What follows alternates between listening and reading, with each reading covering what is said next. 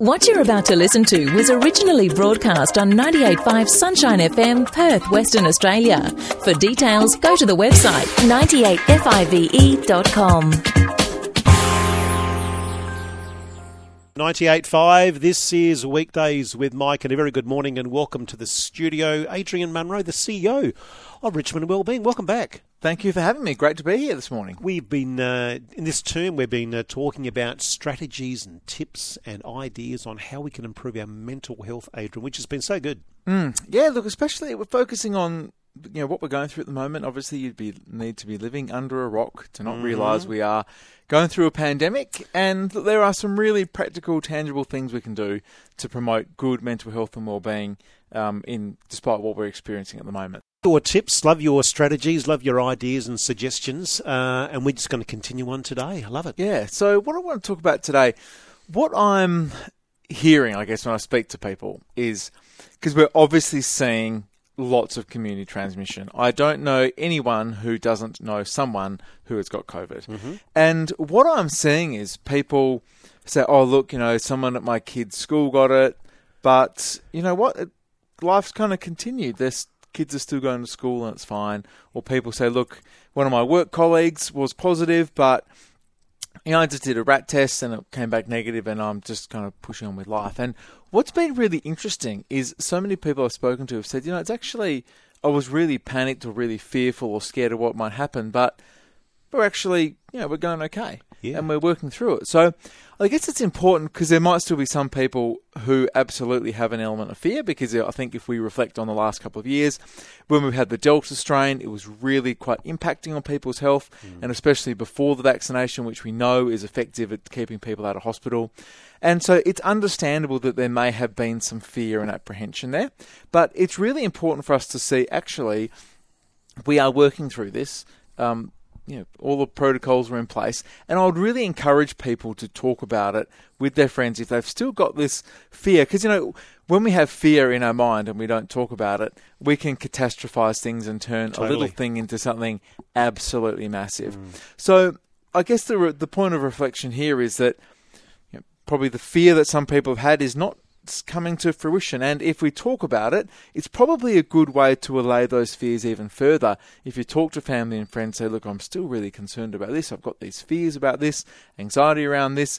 We can com- compare that to what's actually happening.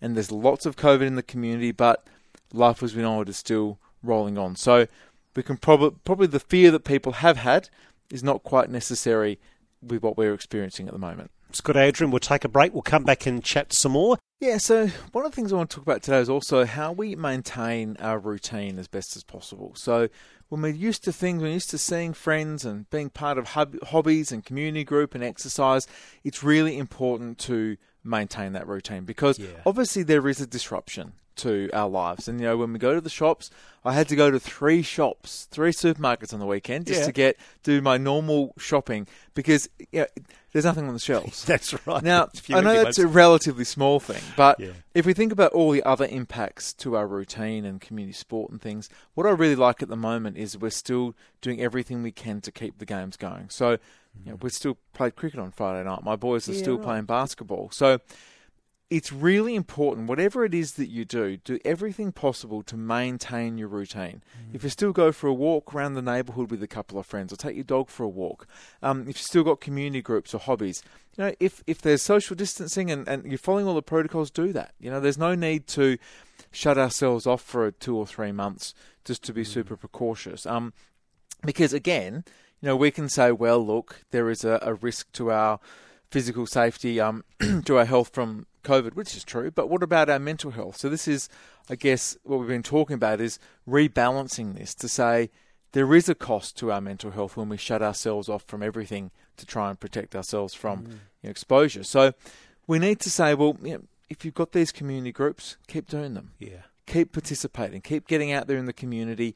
Um, and if you know if you do have to isolate for a period of time, stay in touch with friends. Do a Zoom call with someone over dinner call your friends, send them texts, you know, keep in touch with people and still continue to do what you can. So if you got, you know, as I've mentioned before, I've got lots of hobbies at home I'm doing, I'm prepared for that. So keeping myself busy doing things that I really enjoy. The last thing we want is to be spending many, many weeks at home just sitting at home watching Netflix, waiting for the pandemic to pass, inverted commas. You know, we can still be in control of our lives, do the things we enjoy, do the things we want to do, really try and maintain those social connections as much as possible.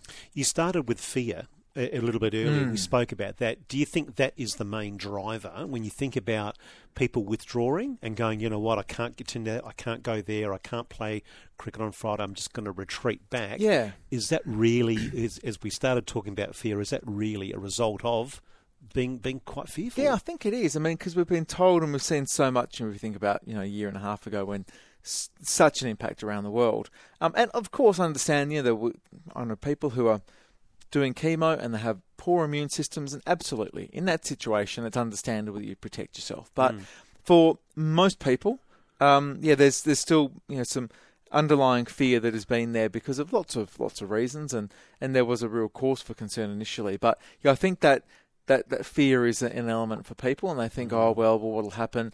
Whereas realistically, as we're seeing, everyone will get COVID. It's going to spread through the communities, and you know a lot of people will be asymptomatic, and they, they won't even notice anything at all. So, um, yeah, I think it is worth us. That's why I mentioned about talking to our friends about Yeah. what that fear or apprehension is, because it may well be that you know we're not in that position anymore, and there's ab- absolutely nothing stopping us from getting out there, socialising, being part of the community, staying in contact with our community groups, our sporting groups, and those things are so important for our mental health and well-being in this time. Absolutely. Adrian, we'll take a break. We'll come back and chat some more. It's good chatting to you about um, about fear and about ru- keeping routines. It's a really good reminder. I love that. Yeah. So as we always like to, we're going to finish with a bit of a challenge. You've got a challenge. Yeah, so I mean, we Da-da-da. don't want it. We don't want. We don't want the family just to be able to sit there and listen and say, "Oh, that's really nice," and then go on with their day.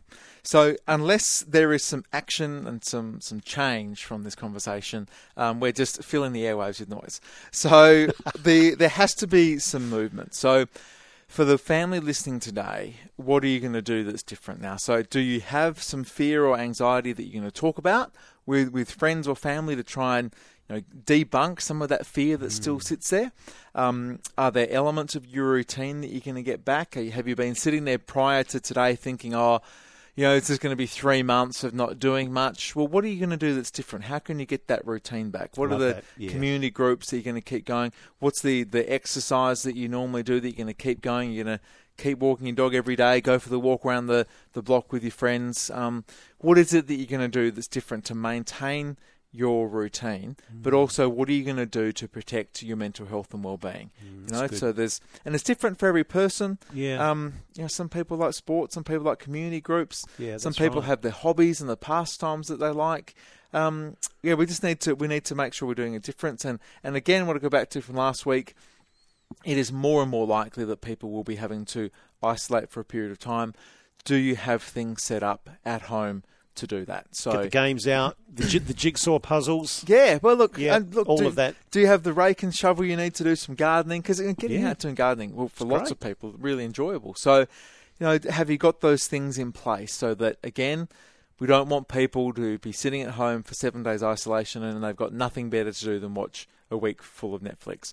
Because I don't yeah. think anybody gets to the end of that week feeling great about themselves and thinking it was a great use of time. Sure, watch a couple episodes and things, but um, if you're at home, you know, you want to have the hobbies and the pastimes and you know, do you have, have you always been looking to paint that feature wall in your bedroom? Well, just go and get a can of paint from the hardware Mm, Yeah, store so it. you're ready to go. So you can do something really meaningful and practical and achieve something. But I guess the real take home message is with our mental health and well-being, it doesn't happen by accident.